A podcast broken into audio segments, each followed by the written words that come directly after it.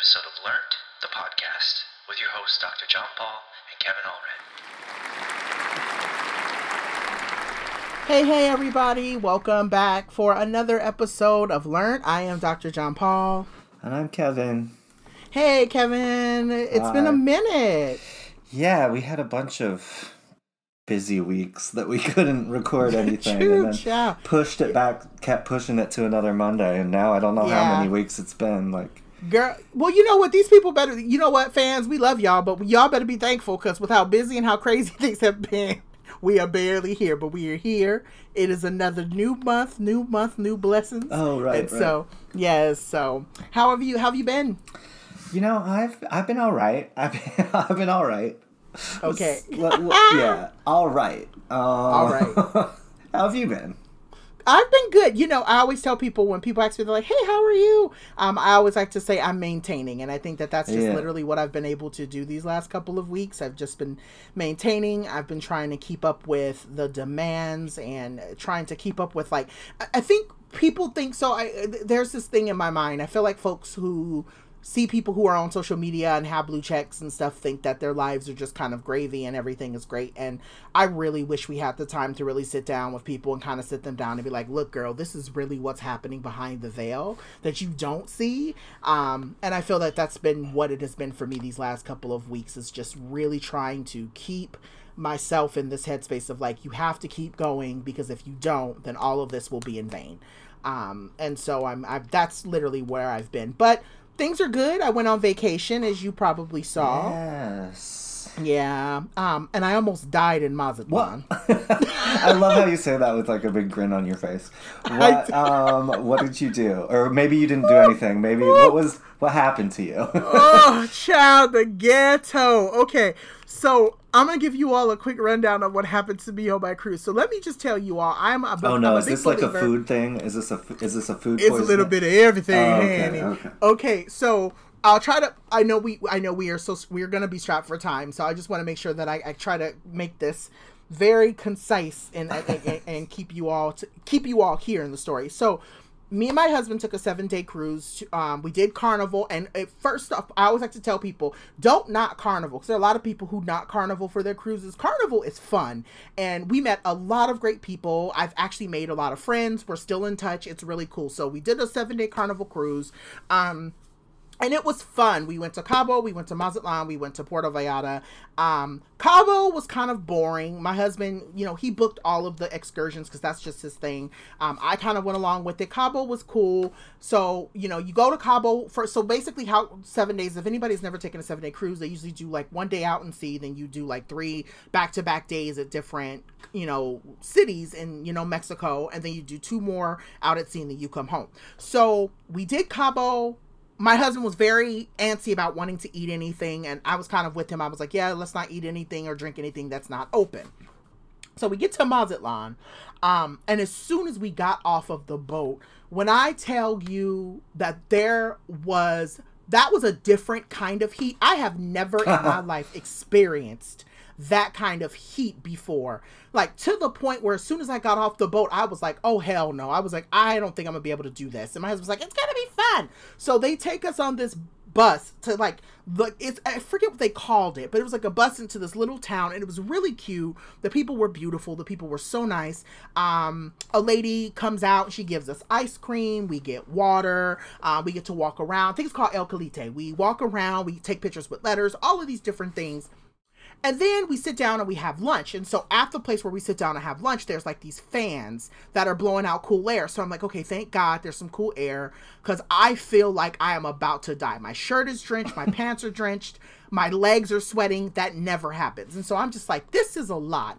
We eat, and about 1.30, my body said, automatic shutdown. I was like, I could feel my body being like, oh no, ma'am, no, ma'am. And I was like, oh no, this is not good. We can't do this. We can't do this. I literally was about to faint. It was so hot. So by the time we like, they got me some like they got me some you know Spanish like some um some sort of like you know I don't know what what it's called, but they got me like Pedialyte. That's what they got me. They Oh. gave me Pedialyte. I sat down in front of a fan. I was able to cool down. They got us on the bus. We we actually ended our tour two hours earlier than what it should have ended because of how hot it was. But that was only the beginning. That evening we went to we went to dinner and we watched a show on the boat. And me and my husband both looked at each other at the same exact time. When I tell you we were both so sick, I have never I, I've had other moments and I'm not going to get into it now to tell you about what that moment looked like. I was literally at 9:30 I was standing in line to get cash to give tips out and I literally said if I don't get out of this line and get to if I don't get off of this white carpet in the words of, of bridesmaids, Oh. everyone's gonna be angry. and it was literally just that. So I just got we just got really sick. We don't know if it was the ice cream. We don't know if it was the water. We don't know what we ate. Uh, we don't know if it was what we ate, but we ultimately got really sick when we were in Mazatlan. And I think it was just a mixture of like heat exhaustion and then on top of that, maybe like the food and our bodies just not agreeing with it. Because as Americans, we're such fragile people. Um, and yeah, yeah, it really was that. But otherwise, uh, Puerto Vallarta was fantastic. Cabo, we had a really cool time. But otherwise, Mazatlan is just a place that I probably will never want to go back to. oh no. And that's that on that. So that's really it. But that was my cruise, and so and then that that's been it. And then you know, last week I spent the whole week filming for um I can't say who, but I spent all last week filming. Yes, I filming for Redacted, and then um yeah, and then you know, and then I'll, I'll talk about the other announcements later. But other than that, it's been an interesting month. August has been very interesting and, and somewhat kind to me, but it has also been a struggle to stay afloat. So so yeah, so that's where we've been at for All right. all of our listeners and fans. Yeah. So, um, so what we wanted to do this episode, we're going to do a quick rundown of just a quick pop culture rundown, and then we're going to get into our actual syllabus topic for the week. Um, anything specific on your mind, girl? For pop culture, Yeah. Oh, I just I I haven't been paying attention. I like this month. I don't know what it is. Maybe it's just in the air or something. But I've just been feeling down. I've tweeted out a couple times like send me some cute things or something. I don't know. It's just you know it's a little bit more than halfway through the year and it's just feeling like oh. Yeah. Um. So I guess my mental health hasn't been great. Um, Oh, gosh. So I haven't really been following a ton. You know, I've been super annoyed at the. Um. Well, obviously, my girl, my my not my girl, my my nemesis. Um, Yes. my arch nem- my arch nemesis, my white girl arch nemesis The one we want. Yes, yes, yes. the- released a new. What? rele- oh, are, yeah, yeah. we don't even have to say any words. her, just you making know, the right, the Piper Chapman of the, the music Piper Chapman. industry. Yeah, I know because I was like, should I? No, I'm, I don't want to say her name. People will know who I'm Don't say her about. name. Uh, if you say her name three times fast in a mirror, she comes and. The um, trolls will come. yeah, I know. Uh, surprisingly, I haven't. They haven't really. Maybe they've just given up on me, or maybe I've blocked all of them at this point. Uh, no, whatever. She put out another album. Fine, whatever. Um, but like, I got really annoyed because I saw. I didn't watch the VMAs. I tried to tune in for a couple moments because I was interested in Normani's performance, and I was interested in obviously Missy Elliott getting the uh, Yeah. Video Vanguard. Finally, finally, she's deserved Right, that for so long. Yes. Um, s- but you know, after the fact, seeing a bunch of well, I guess I guess she performed this my unnamed arch nemesis, and all of these outlets were like. She made the VMAs queerer than it's ever been. She queered the VMA. I'm like, okay, first of all, stop saying queer in relation to her, because no, if anything, she gayed it up a little. Um, and even that was just like I don't know. And I saw it from LGBT news outlets being like, she brought queerness to the VMA stage, and I was like, oh, I don't know. Uh, my bigger frustration has been well no it's not even that i was really upset so yeah so i mean the, the vmas were cute in a lot of senses. The only reason why i actually really enjoyed the vmas this year is because i felt like a lot of black women got the shine they deserved. Lizzo got her shine. Oh, megan Thee stallion got her shine. Um, i felt like missy definitely got her shine that she deserved. So i was really excited to see all of the black women get their get basically get the accolades that they deserve. However where my frustration lied in this woman's performance and y'all all know how i feel about her too um, my bigger struggle was in this idea that i feel like she only shows up when it's convenient for her. Um, never have I felt like an artist like her specifically has ever been in the bag of taking care of or showing up or being in the in the in the name or in the right for LGBTQ people specifically for her to have and I think that's what burned me even more for her to have so many black and queer people behind her I've only ever heard her speak on it or talk about these issues. It wasn't until someone brought it up and was like, "You don't do this for queer people," that she was like, "Oh, well, let me go ahead and use my show first you. single on this new album." Right? It's just it's it felt I didn't even see fake. the performance. What she just she had drag queens. I know, right? No, she so Or- she had she had Todrick who Obviously, she- Todrick. her purse right her purse. She had Todrick, and then she had a whole bunch of other cute black girls that I do know. A lot of black queens that I know, Okay. uh, both personally and professionally. I know them, and and I was and I just was like, okay, it's cute that you've got that bag. But I think for me, it's just kind of like I think this is something that really frustrates me too with LGBTQ media is you know we we acted like Lil Nas X didn't win Video of the Year. We acted like Lil Nas X was Right. not on the stage. So for you to talk about or even and he bringing- came in that um like Prince inspired outfit. Mm-hmm. Like even that moment was queerer than anything. To oh, I almost said her Yeah. name. Anything Yeah, yeah, she has ever. the chupacabra girl, she gonna come. the chupacabra. No, or La Llorona. Um, no, no, no. She um.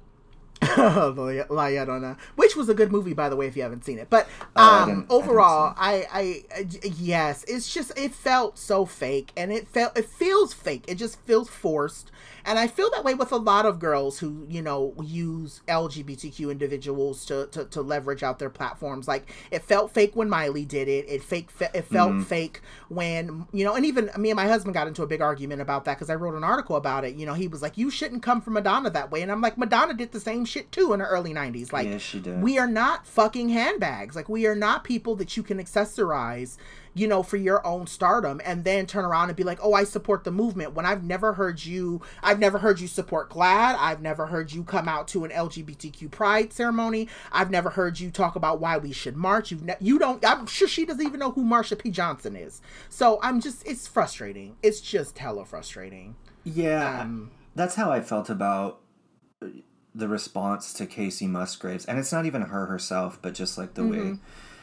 everyone came out for her when like next to her you had an out lesbian Brandi Carlile nominated for the same award, Right. Mm-hmm. and everyone's like, "Oh, the queer one, the queer."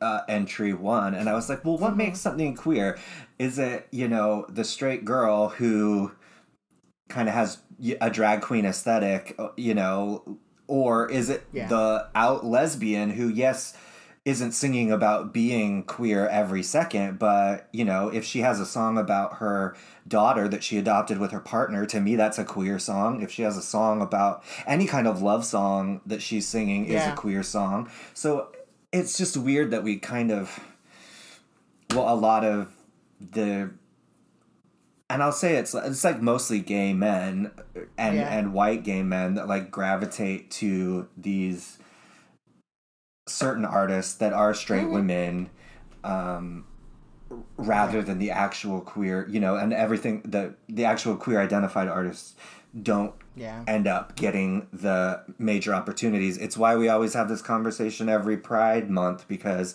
straight women are usually booked to headline all of these things. Um, Always. and there's always. a few straight artists that are, I think, better at kind of dealing with that and being Yeah.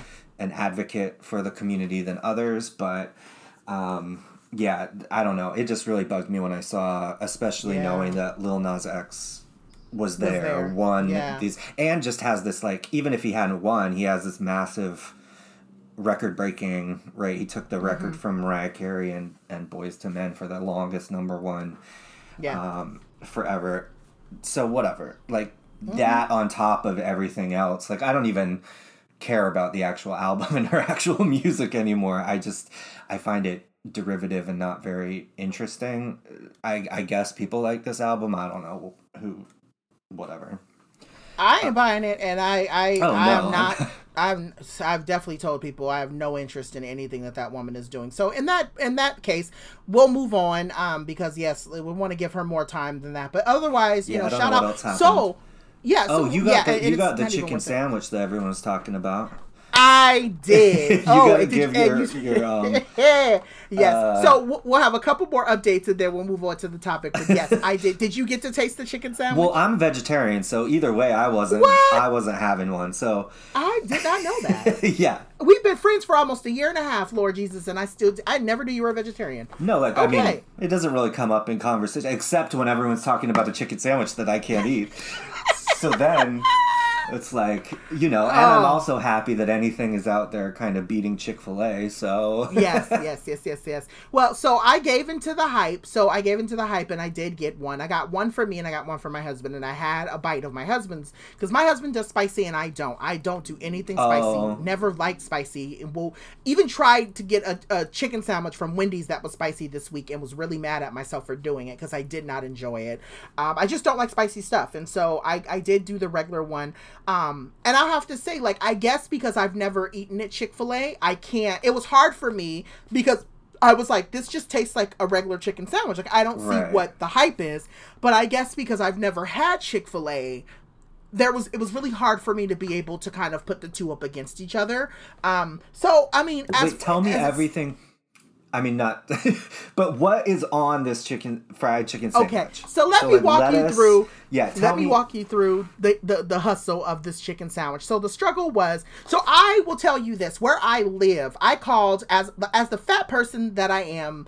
I called several Popeyes in my area to see if they even had it, and they were like, "No, we're not going to have it till September." And I was like, "Okay, bet." Well, I've been spending most of my time in LA anyway, so I was like, "I'll just get one when I'm out in LA because I know that they have it." Um, so I called around a couple of Popeyes. I had to go out to Burbank for something the other day, um, and I called the Popeyes that's, that's actually probably two blocks away from where I was in Burbank, and they were like, "Yeah, we have it, and we don't have a line." I was like, "Bet." So I I went um, for five ninety nine. You got the chicken sandwich and you got some fries, um, the little Cajun fry situation, and then you got a drink. And on the sandwich, like I said, you could get the crust that was either spicy or you could do the regular, and it Okay. had like a sauce on it. One had like a regular mayo sauce, and then the other sauce was like a aioli, but it was like a Cajun aioli, yeah. Okay, And then it came with pickles, and that was it. that's it. No lettuce, no tomatoes, no pickles nothing. and sauce. Okay. Mm-mm. Okay. And, and and like from what I understand, it mirrors a lot of Chick Fil A's. So. I again, I've never had Chick Fil A, so I don't know what it is, and I just kept telling people I don't understand what the hype is. But people were like, if you've never had Chick Fil A, it's going to be very difficult for you to enjoy the Popeyes one. However, um, I I just haven't had the I, I've not had the gumption enough to want to to deal with the uh, pandemonium around it. I and I told myself one sandwich for me is enough. That's it. I rock hard with Wendy's. I will go to Wendy's and get a chicken sandwich. I, I fucks with KFC. I'll go to KFC to get a chicken sandwich. You know, when I I don't know if they have it anymore, but do they still have the McChicken at McDonald's? Because I used to. Girl, yes. I when I was in college, I used to get a bunch of those, like the dollar menu back when it really was a dollar. Yeah. I spent five dollars at McDonald's, and they used to do the spicy McChicken too, which I do like they sure spicy. do. So man, I thought that one was great. So I don't. I mean, obviously, I'm sure this one is great too. Just because I don't eat chicken, I can't weigh in. But It's it's just it's a lot know. of extras. But, but think about it. It was twenty four million dollars in free publicity. So Man, like that- I mean, yeah, it worked. It worked. And still, like I mean, Mm-hmm. I just saw a story today that someone was like tried to hold people at Yes. gunpoint. I mean, this isn't funny, but Jesus Christ, like this sandwich not that is serious, y'all. doing a lot, making people do a lot. for so little. For five ninety nine, your ass is going to jail over a five ninety nine meal when you could simply just go to Wendy's. Eight seventy eight is what they would give you for some fries, some spicy nuggets, Yeah, a chicken sandwich, I mean, and a drink. Even if they don't have the sandwich, can't you just get the you know like the two piece meal or something? And maybe like a side of bread, you could put one together yourself. I don't know. It's just so much for so little, and that's literally been the theme of the year for me. People are doing a lot for You know so what I- little. since I usually can't par- participate in fast food discourse, um, Yeah. I did try the Impossible Burger at Burger King. The What are your fake one. thoughts on I it? thought. It, I mean, I thought it tasted, from what I remember, a Whopper tasting like. Fast food Yeah. meat is always tastes different than like getting a burger, you know, in a restaurant. But I thought it was really good. So Yeah. you know, I had it, but that price point, girl, well, did you, yeah, it's expensive. It is, but then I so I bought it and they accidentally gave us I was with my sister and we were both getting one so we got like the meal and they gave us bacon cheeseburgers instead so obviously we're both vegetarians we took it up and I was like uh, you know we told we said number 3 meal whatever this is bacon Yeah. cheeseburger and they said the bacon cheeseburger was more than the impossible burger. So we actually ended up getting like a refund with it. So I mean I'm used to after being a vegetarian and seeing the prices of these fake meats, like it's obviously more expensive than um, Yeah. a lot of fast food, but it was also cheaper living in New York when a restaurant gives you the Impossible Burger. It's like nineteen dollars with a couple fries, and so I was like, "Oh damn, it's way cheaper than that." So Right, It right, felt, yeah. you it was like middle of the 10 road. It was like ten dollars for me, and I just was like, "That's a lot for Burger King." But that's just the fat in me that's like, uh, it's fast food; it should be cheaper. But everything, and that's what I was telling my husband. Everything is expensive now. No matter where you go, you're gonna spend at Burger King what you would spend at a Chili's. You're gonna spend Yeah. the same at a Wendy's, which you would probably spend at a at a um, cheesecake factory or whatever. So I get it. It's it's Yeah. fine, but whatever. So last last thing pop culture related, and then we'll move into our segment for this uh, for this episode. Um, did you watch the season finale of Pose, and what are your thoughts on it? Yeah, yeah, I did. Um I I mean, I love the show. I've been Yeah, I've been up and down with the second season. yeah, I, f- I felt like they lost some of the love for the characters in the second season. I mean, obviously with what happens to Candy. And there's a point to it, but there's also like I I see people talking about it from both I see val- validity in both sides like doing that with a major character forces us to kind of have a conversation and talk about it and see it but also they could have done it with another character right there's other reasons maybe she was leaving the show so they wanted to do it that way blah blah blah um i just felt like the, the this season they're putting obviously people do go through so much like in this at this time period too but it's just been yeah. a lot rougher to watch. I don't know. I I don't even know how to describe it. It just felt like I saw someone writing about Orange is the New Black saying that after about well what season was it when spoiler alert Poussey um, Four. four. So like this show was so great at first because it really it like loved the character. You could tell that the writing and everything about it was be- out of love for these characters and then they just Right. started putting them through all this shit that yeah, these things happen in real life, but it seems like unnecessarily rough. And that's Uh-huh. how I started to feel about the second season of Pose, I guess. Yeah. It's just Yeah. like it lost a little bit of the love. And even though they're going through hard times and, you know, getting sick and feeling better, it just felt like rough, rougher. and I know that's real life, so it's like a shitty critique to give, but also like Yeah. I want to tur- because the world is so terrible right now. I want a little bit I want a little more lighthearted or like joy. And there was that in that episode where they like I'll take a uh, girls trip to the beach. That was Oh my god, that, that was one. the best episode Not to of mention the entire franchise. Elektra. period. Yeah, not to mention Uh-huh. Elektra's um read of the girl that, or the woman that girl. asked them to be The quiet clam in the chowder restaurant. read, honey. and then she like stops to take a drink of water and keeps going. Yes. That so like that, you know, it was so nice to have that episode, and then the season finale kind of had more of that too. You know, Blanca and Pray Tell make up, and then oh the the Whitney Houston Star Spangled Banner, Jesus, um, lip Yeah. sync at the end. It was Yeah. it was good, and then the women judging uh, the the end. Yeah. Come so judge for me. It did. Come it judge did, for me. It did end on a like more hopeful note, but Mm-hmm. with that with that candy episode right in the middle, it really just like was hard. and it was hard for me so i knew I, I wouldn't say i knew knew but because i had done the interview with her Yeah. i had a sense that it was coming i just didn't know she alluded to it. She it couldn't say. um she couldn't tell me that Can- Yeah. uh, that Candy was leaving the show, but she basically kind of in a very lot of like as I looked as I read the the interview back, I was like, oh, she was hinting that Uh. Candy's time is very limited on the show, um, and it's and it's fair because I think that that's a real thing that I think that all of the writers are really trying to get at is that you know a lot of trans women their time is is and I hate saying it this way, but it's a it's a truth that I think we have to kind of sit with in watching the show is that a lot of the women's time, a lot of trans women's time, you know, they're looking at the clock and they're each day for them is a day where they have to value it more than maybe what we might even value it as queer people because they know that at any moment it could end for them. And so i think that that's the thing that i kind of got from this season of like you know the, that these trans women even in the early 90s was were was very very very aware that their time that they were on like a ticking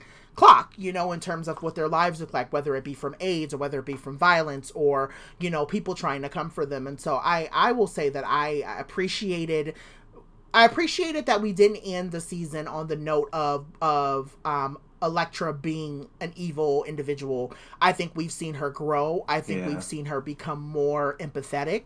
I think we've seen her become a, a much more beautiful. I, I I find her to be much more funnier and much more beautiful, even in her moments where she's being mean and being shady Yeah. um but i also i also understand that that also comes from the echo chamber of of survival that a lot of trans women have to kind of thrive through and it's like elektra is that way because the world has made elektra that way it's not like elektra is just a nasty individual no elektra is looking out for her best interest because that's the only way she can survive you Yeah. know and i i appreciate her learning uh, out of that you know so Yeah, she. Mm-hmm. I mean, I probably she's been my favorite since the very beginning. Well, oh definitely No, no, I can't say that because I really enjoy all. The I love characters. Blanca, too. Right? Yeah, Yeah. I love all of them. It, and but I really did love seeing her.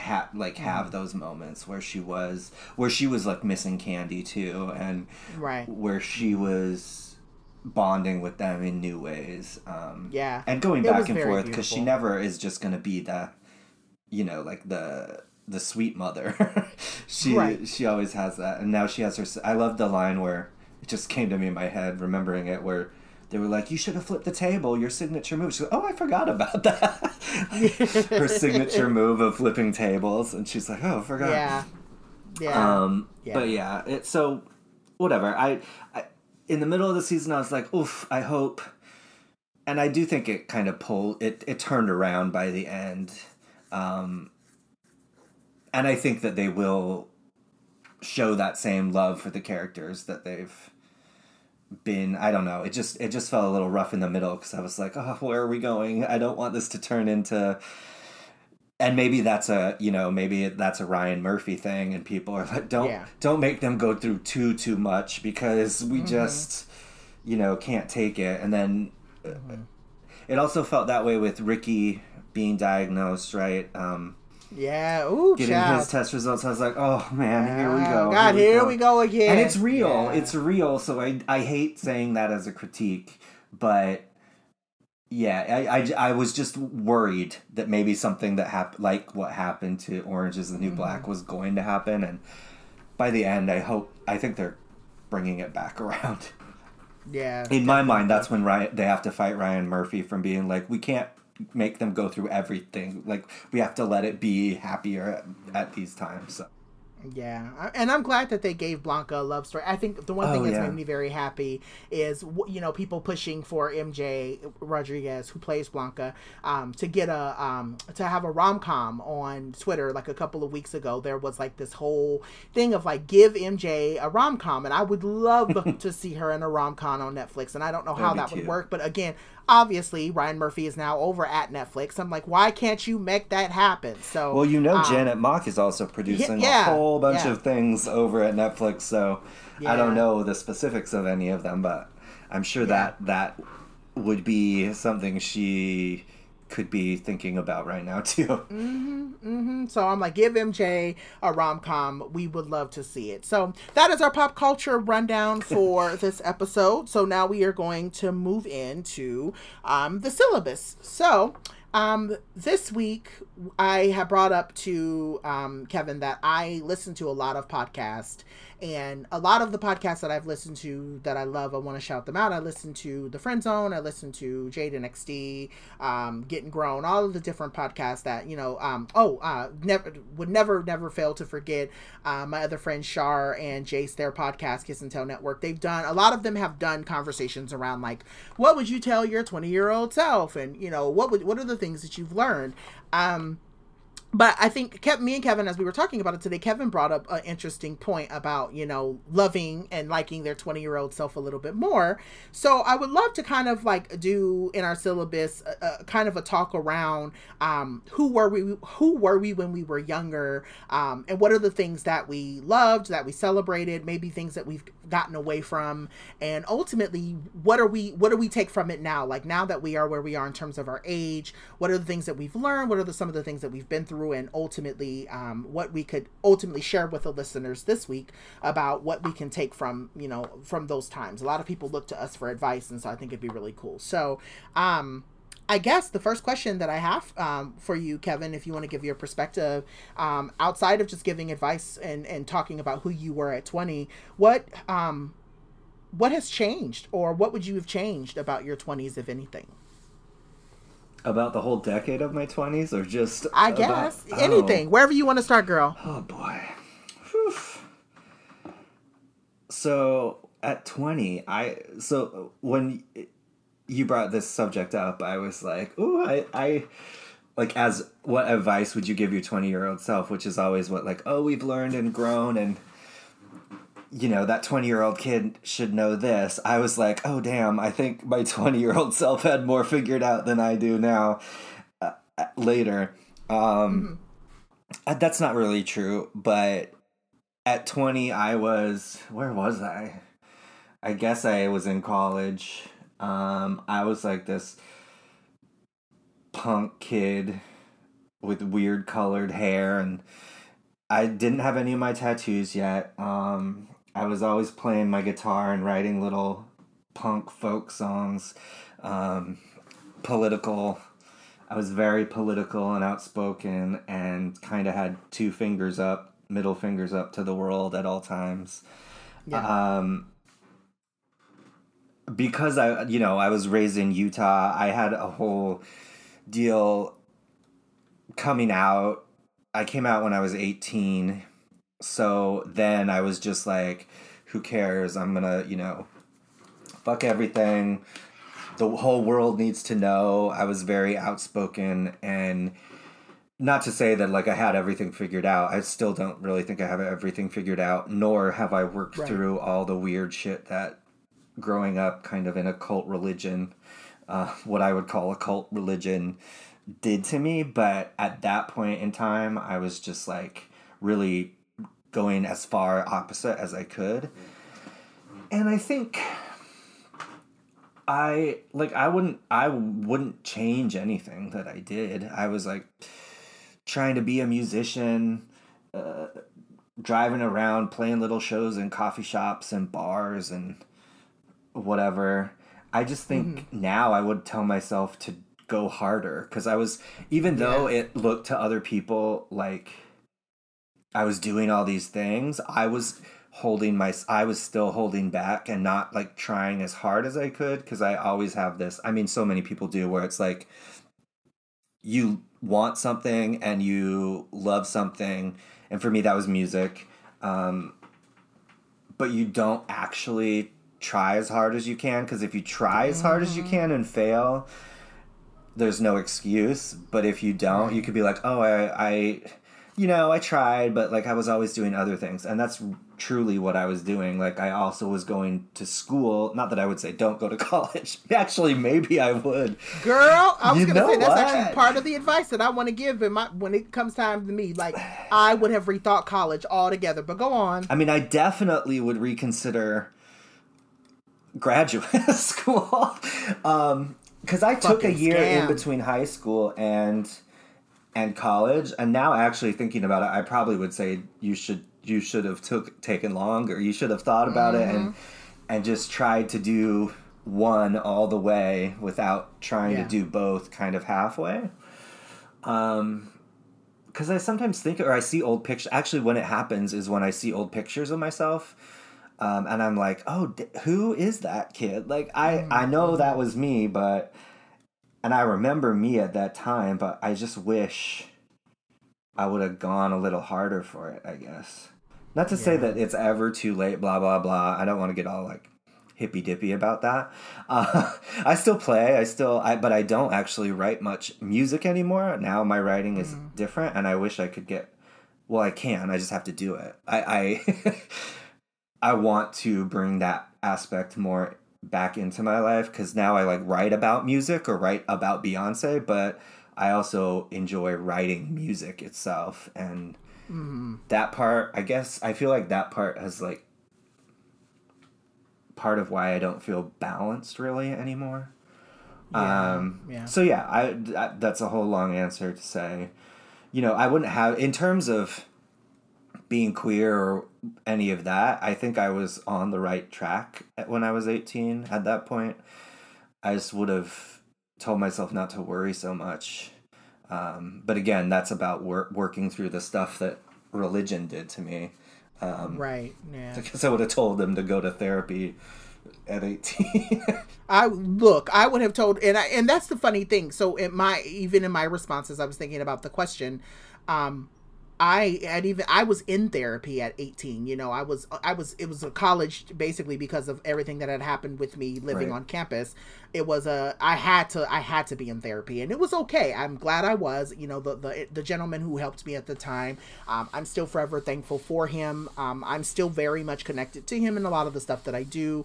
Um, and I don't know if that's you know ethical or not, but he's been a very big support in a lot of the stuff that I've done. Um, but I say all that to say I think a big a, a lot of what you just said was a lot of the same that had resonated with me and I think about it a lot. Um, I'll catch myself, you know, I sing naturally uh, just it's a thing for me. I've always been a singer. Um, my family knows I sing, my friends know I sing. Um, I got and, and then it just got to a place where I, I i i don't know if it was being discouraged or I don't know if it was just me not believing I was a good enough uh, that I would ever make it because everyone used to tell me, you know, gay people don't make it in the industry. Gay people don't make it in the music industry. And, you know, now seeing Lil Nas X get his shine, fantastic. I'm happy for him. But, you know, I still think about that a lot, you know, of how discouraged I was in college, you know, around my singing voice and my presence as a queer black person who, who was very, very effeminate as a singer, right? Um, and people saying, you know, Elton John can do it. But again, Elton John was white. You know, there are a lot of the folks that have made it in the music industry were white individuals who were queer. And so I've always had this weird, like, rub up against of loving entertainment, but always being very afraid of it because of who I was. And I think if I would have been able to go back and tapped my 19, 20 year old self, I would have said, okay, you're in a comm program, you're doing PR, move as soon as you're done leave. Go to la get your experience and do what you have to do. You are going to stifle yourself if you stay where you are. Um, and, and and am i grateful that i am where i am now? I mean i still live where i uh, partly still live very close to where i went to college and i'm very thankful that i st- i can drive out to la and i do have all of the connects that i have in la even the connects that i have in new york.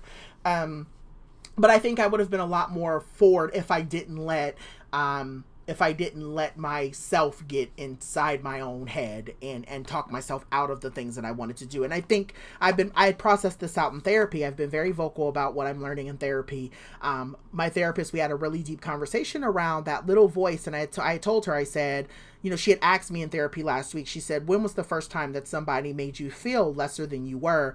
And I explained to her this whole situation around what a, a uncle of mine had said to me and how that played out. A big part of that also was in my my TED talk.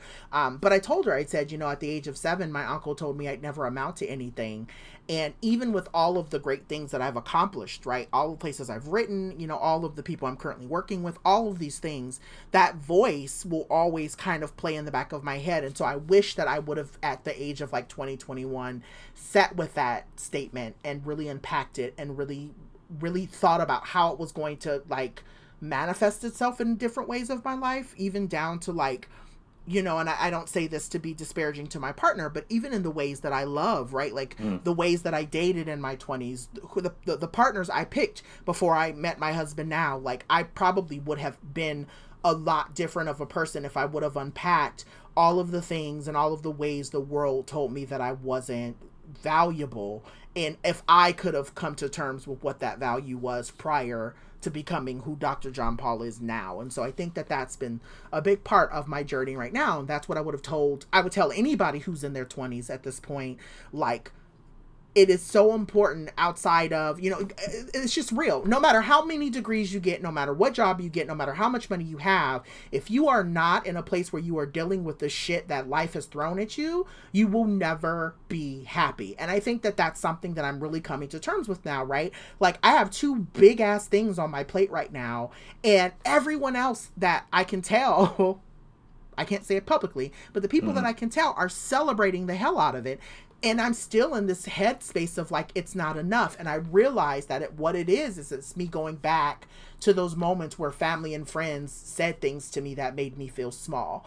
And mm. so I think it is imperative and important for me to say like if that's the any advice I could give to anybody like start with a therapist if you can afford it and if you can't start journaling it out journal out what you want to do go for it do the things that you know because when you become 30 my age i'm 34 you are at 36 Okay, so Older you're 36. um, you're 36. Okay. So plus two. Um, you're 36. yeah, plus two. Yeah. So so 38. Okay. So you're four years older than me, and I think with that being said, I think that that's been like the biggest thing. It's like when you get to be 34, 35, 36, you're I would say mid 30s. When you get to your mid 30s or late 30s, your life is so set.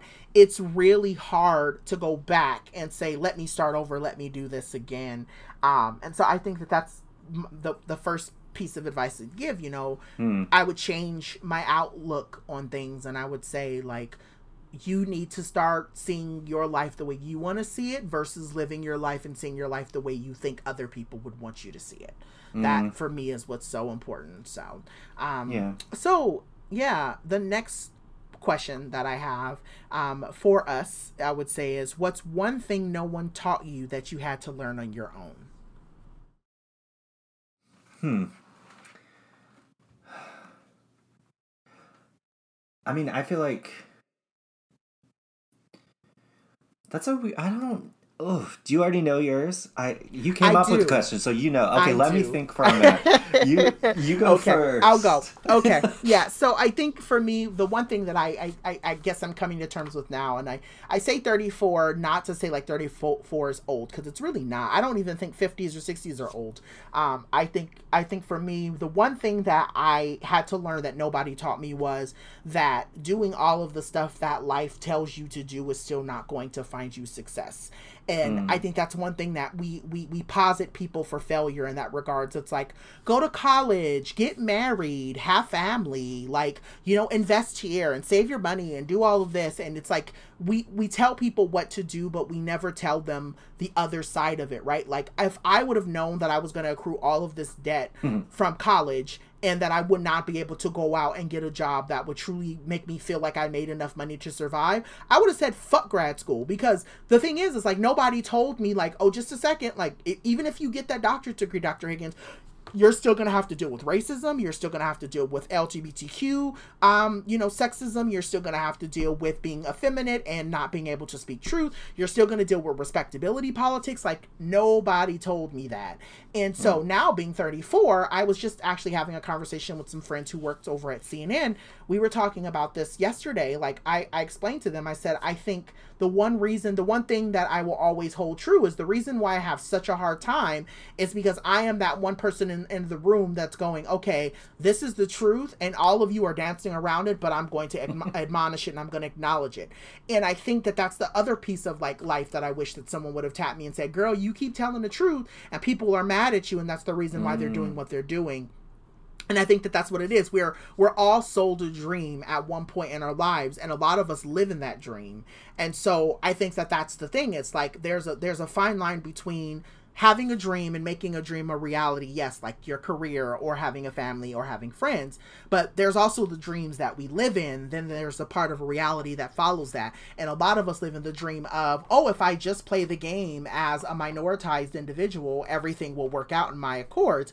And it's like, girl, no, like these people, the moment you speak up too loudly, the moment that you show up too proudly, they're going to do whatever they can to cut you down.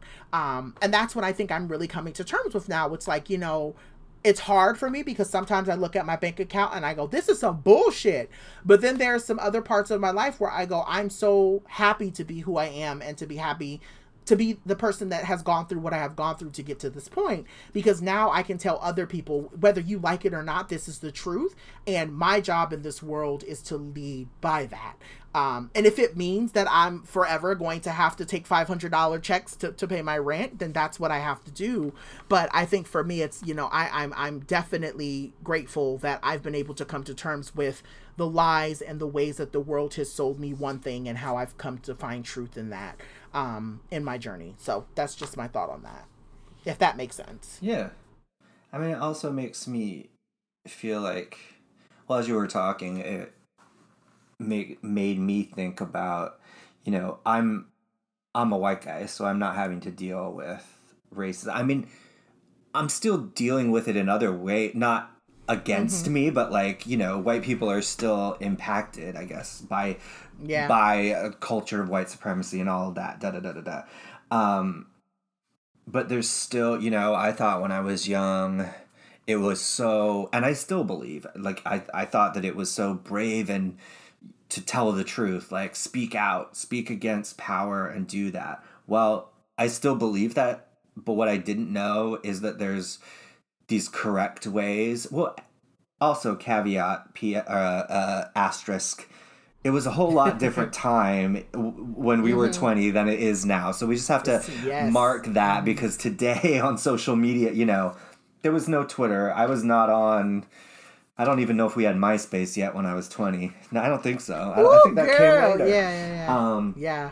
Right. I was just excited when we got email when I was in high school. Yeah. Um, cell phones, I got my first one probably when I was about 19 or 20. So, mm-hmm. um, there's still, like, what I didn't know or think about was there's still correct ways or, or ways that people will allow you to challenge power um, and speak out. And this isn't necessarily a positive or negative, but and there's certain people that they allow to say certain things, and other people can't say those things. And you know, so not that I would change anything um, about anything I've said or done, but mm-hmm. it's it's a strange lesson to have to learn like some white people that want to do like speak out against racism are made the white people the, the the correct white people that are doing it. Others go too far or say too much or get fired because they hate donald trump from their teaching job. Um, you know all of these things. So i guess it's just that there's so much more it's not so black and white as speaking out against power and going along there's like 15 thousand different gradients of all of that. Yeah. Um, yeah. But the so that came to my mind while I was listening to you talk, and the other thing that I, I that nobody taught me that I had to teach myself was even way before I, I was 20 when I was like becoming a teenager, I think, although I started to do it earlier, was just to have my own opinion and think for myself. And oh, I'm sure yes. this goes with, you know, you being raised um, just Jehovah's Witness. Like raising yeah. raised as a Mormon, we were taught that this is the way. You don't question the way. The way. Yeah. And you yeah. know, I I vividly remember. Right. So so Mormons very conservative. I'm not. I would wager that 95 plus percent of Mormons vote Republican and are, you know, I, I find it very mm-hmm. difficult to to hold it would be very difficult to hold liberal values and still believe in everything the Mormon Church teaches. But there there are I knew a couple like Mormon Democrats growing up. Anyway, mm-hmm. um, I vividly remember this moment when I first heard this is sounds so cheesy. You know, I was very into like the Lilith Fair folk music revive the girls with guitars, the white girl. It was mostly white girls with guitars. There were some, uh, you know, non-white girls, uh, but you know that for me was this very like expressive moment that I got really into. Um, Come on, Paula. Cole. You know, Paula Yeah. Oh, I just, bought, I just, I'm not even gonna lie. I just bought some tickets to go see Paula Cole next month. Where have all the cowboys gone? You know, Shawn Colvin Yes, and Sunny came yes. home. I love that song. Yes, burn it Um, down, girl, burn it down. Anyway, Ani DiFranco, the the the, the, you know the indie punk girl, uh, yeah, has this like spoken word. So I got really into her music because it was like making me feel something. Because I love music that just makes you feel something. And then I I remember these politics coming into it and me feeling very like oh my god. The same thing happened with Ellen DeGeneres when she came out, and I was very much not supposed to think being gay was an okay thing. Uh, obviously, I was still dealing with myself at the time, or not even Right. knowing that I was gay. Um, but finding her show so funny, and then her coming out, and me being like, "Whoa!" Right? Like you had to you had to create your own opinion about what was happening, and I was like, well, she's still funny. Like what? Nothing changed. And in Ani DiFranco's music, I would come across this stuff about like uh, abortion rights or or her, tell, her telling her story of having an abortion, and I was like, whoa, that's not okay.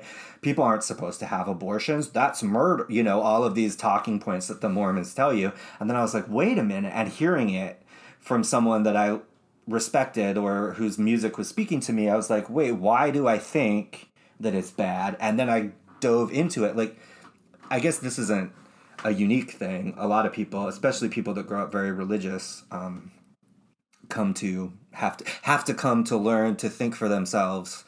Uh, and I mean, I guess it's just learning how to think critically, which I'm still trying Yeah. to teach students in college, and people still have a difficult time. I I find maybe it's even becoming more difficult with social media um, because you're being told, and not even in a religious context, you're just being told what to think politically, sometimes religiously, or just pop culturally. Um, and so that is a, a major lesson that I didn't even Yeah. think about was such a moment, but it really was. Yeah.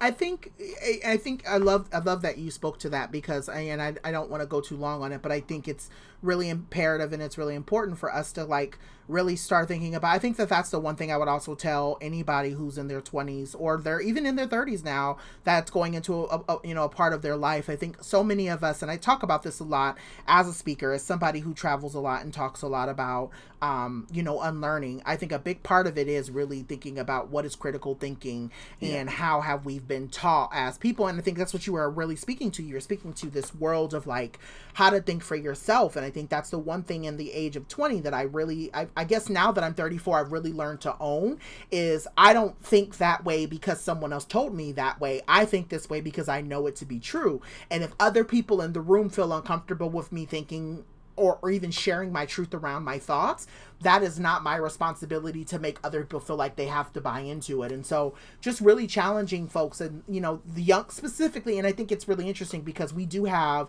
such a young following around this podcast. Like we don't have, you know, a lot of people reaching out to us being like, oh, hey, you know, X, Y, and Z, and this is what we need. And thank you for this. But I have had folks reach out to us that are in their early 20s or in college that have said, your episode on X really helped me open my eyes on this, or your episode on that has really opened my eyes on that. And so, for a lot of our younger listeners, like, I really want to ad- admonish you to really start thinking about do I believe this to be true because I've been told to think this is true, or is this true because I've learned it to be true?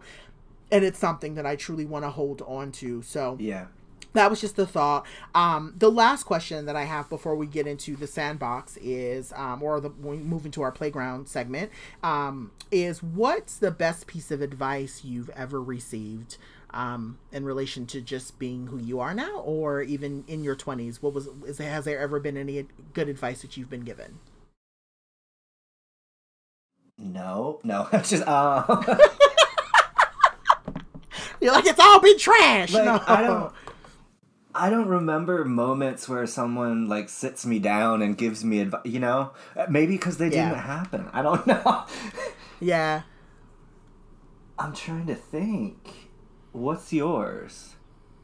So I think, yeah, I thought about this really quickly as I was thinking about everything else, and I think the best piece of advice someone has ever given me um, was to one again i always say the best part of my life has been finding a black therapist um, but i think one thing that she had said to me that has really stuck out to me this didn't even happen to me in my 20s but um, it, it was kind of a segue of me walking into this conversation so in my 20s i was very very i had a, lot of my emotions were very visceral because of um, a lot of the emotional damage that i had had dealt with. I was dealing with emotional damage from my religion dealing with emotional damage from the men that i was involved with in in and through college um, the ways that i had really started to beat myself up um, and i just really just became this really like even before i had met you i was just this really mean um person and I would use comedy to kind of mask the meanness that I would have, like cracking a joke. And and as you know, I'm very funny and I find kind of humor in everything.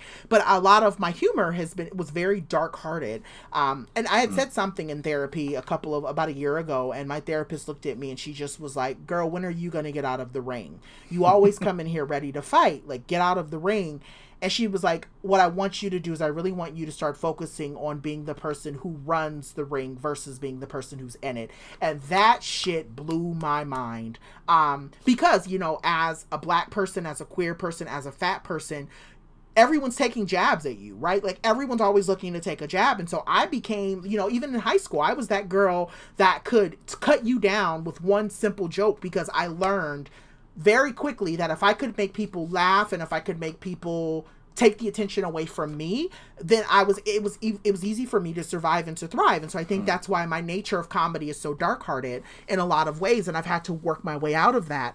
But even in that right there's still a sense of angst there's still an angst of fighting that i that i have. And so I think being told to get out of the ring and being reminded by people that I knew in my 20s that, you know, my life is much better now and that I can be thankful and be grateful and I don't always have to kind of go back to the 25 year old me who was hungry and broke and sad and, you know, felt lonely all the damn time. Um, that my life is good now, you know, and I think that that's been it. Like, stop being so focused on, um, so being so focused on what happened to me in years past and really focusing on what's happening to me now and how do I move forward with that from what I've learned from, you know, my 20s. So I just think about that a lot, right? Like really not being so quick to fight, not being so quick to, to, to really come for people or to cut people down and really just coming to terms with the fact that life is good now and, and, and being okay with that, you know? Mm. So, yeah.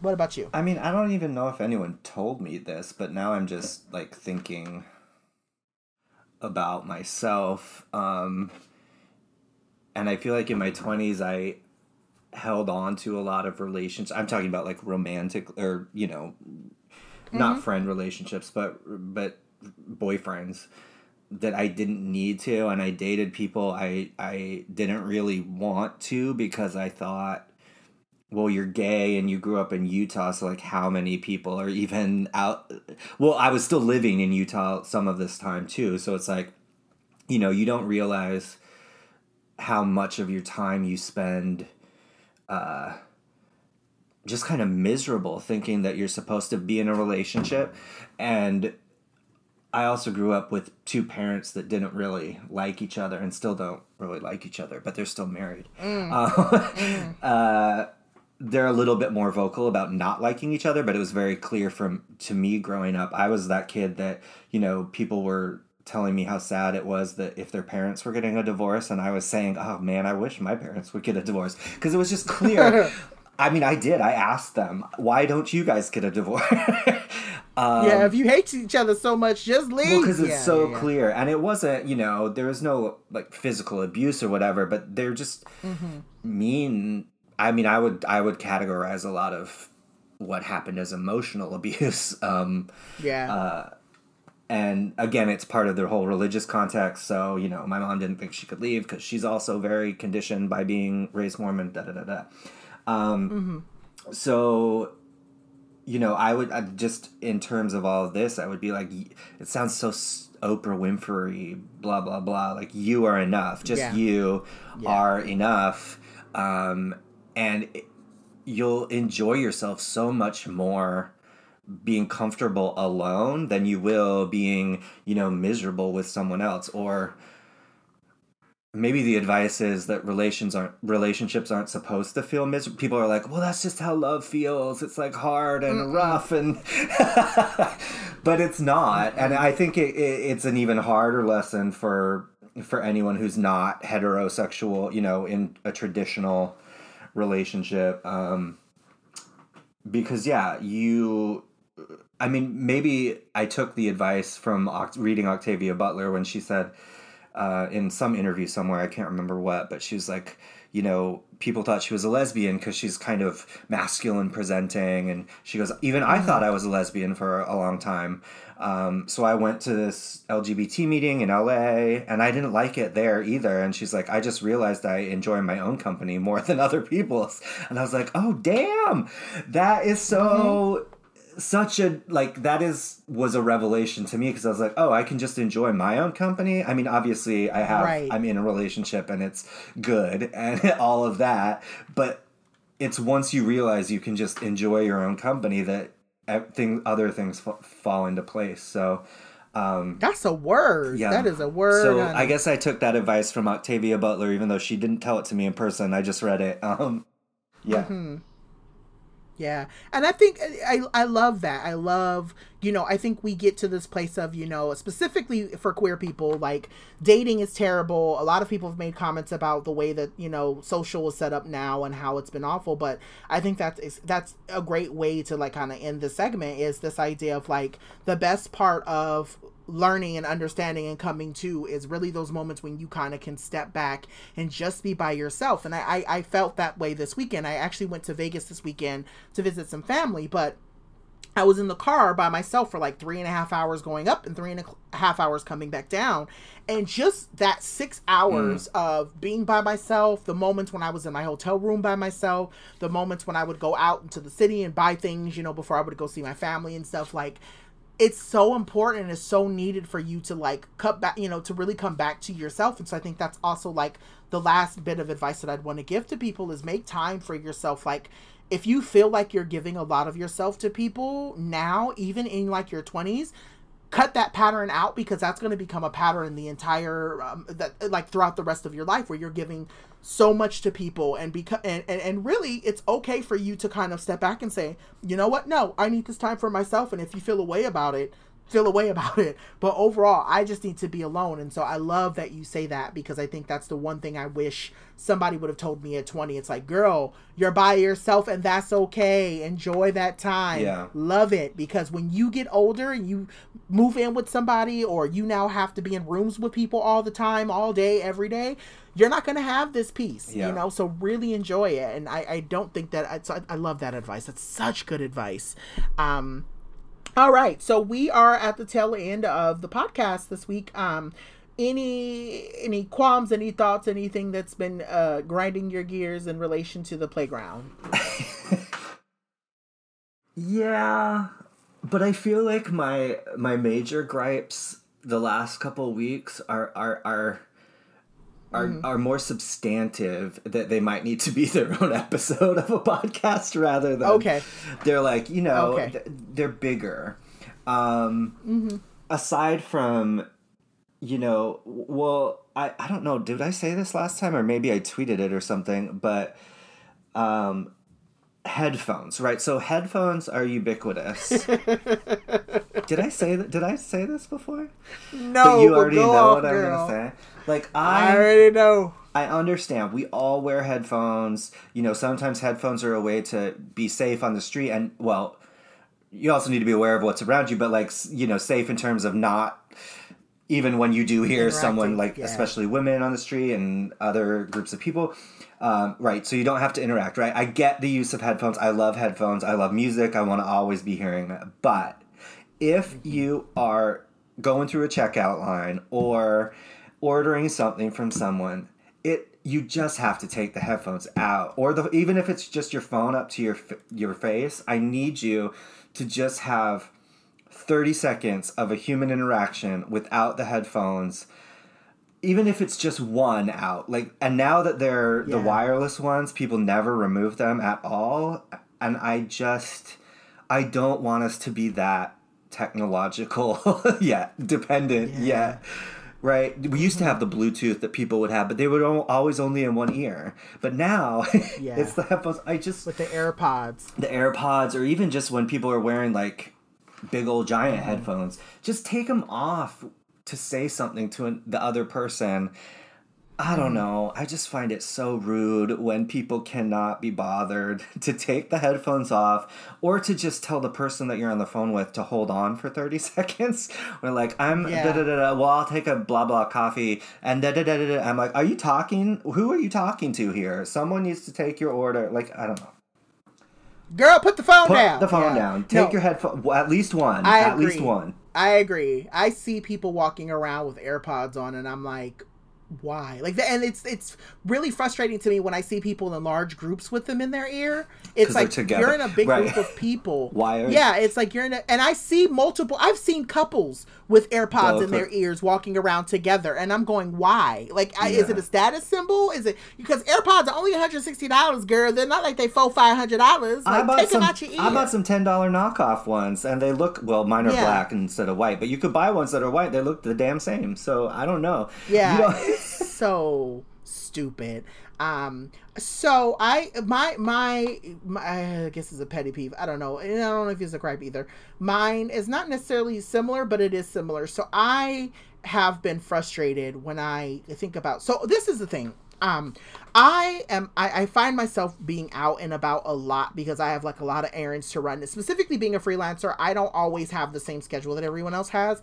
So I'm always out and about randomly doing stuff. And I think the one thing that I have noticed as I'm out and about running errands most of the days that I found is that customer service as a whole is shit. Oh, yeah. And I think it's extremely frustrating to me when I'm standing somewhere. Um, this is kind of a two-parter. When I'm standing somewhere and I'm like looking around and I'm like waiting for someone to ask me for help, because I don't want to be that person that runs up on somebody who's doing something else and be like, "Hey, can you help Oh, me?" right. Like, I want to make sure I, I I don't that that really bugs me too when I see people do it. So I don't do that. I never run up on people and be like, "Yo, I need your help."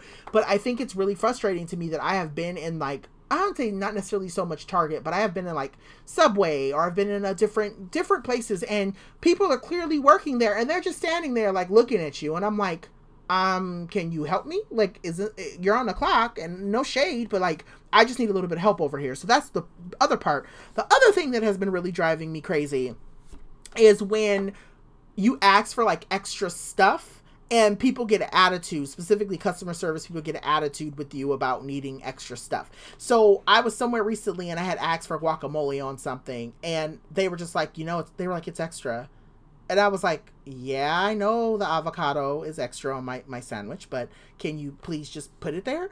And then like the other side of it is like the way that they did it it was so like huff and puff. So it's like if, if i as a customer it's like i'm not coming in with an attitude as the customer. I understand most people are shitty and i know most people are not giving you the respect you deserve in customer service. It is terrible. Yes customer service is bad.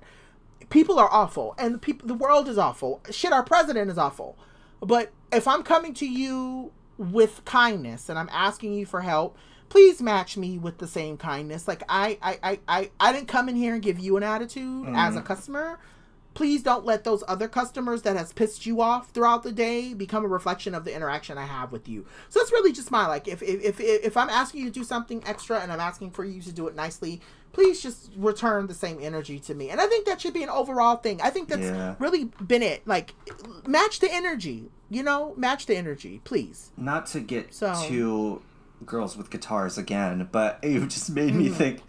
I'm like reliving. I guess I am reliving my like teenage to 20 early 20 years with my music lately because i've been listening to all that same like uh oh my god what's the word reminiscing with all that music being yeah. Mm-hmm. like oh um but that just made me think of another Ani DiFranco quote from one of her songs where she's like maybe you maybe you don't like your job maybe you didn't get enough sleep well nobody likes their job nobody got enough sleep um Yeah. maybe you just had the worst day of your life, but that's no escape and it's no excuse, so suck it up and be nice or something like I Yeah. don't know the song, but it's like, yeah, you know, I'm having, Really that easy. we're all having. Nobody likes their job anymore. Nobody's having a good time. Shit, even as a freelancer, most of the days I don't like my job. So it's just it's Yeah. we all have to do things we don't want to do.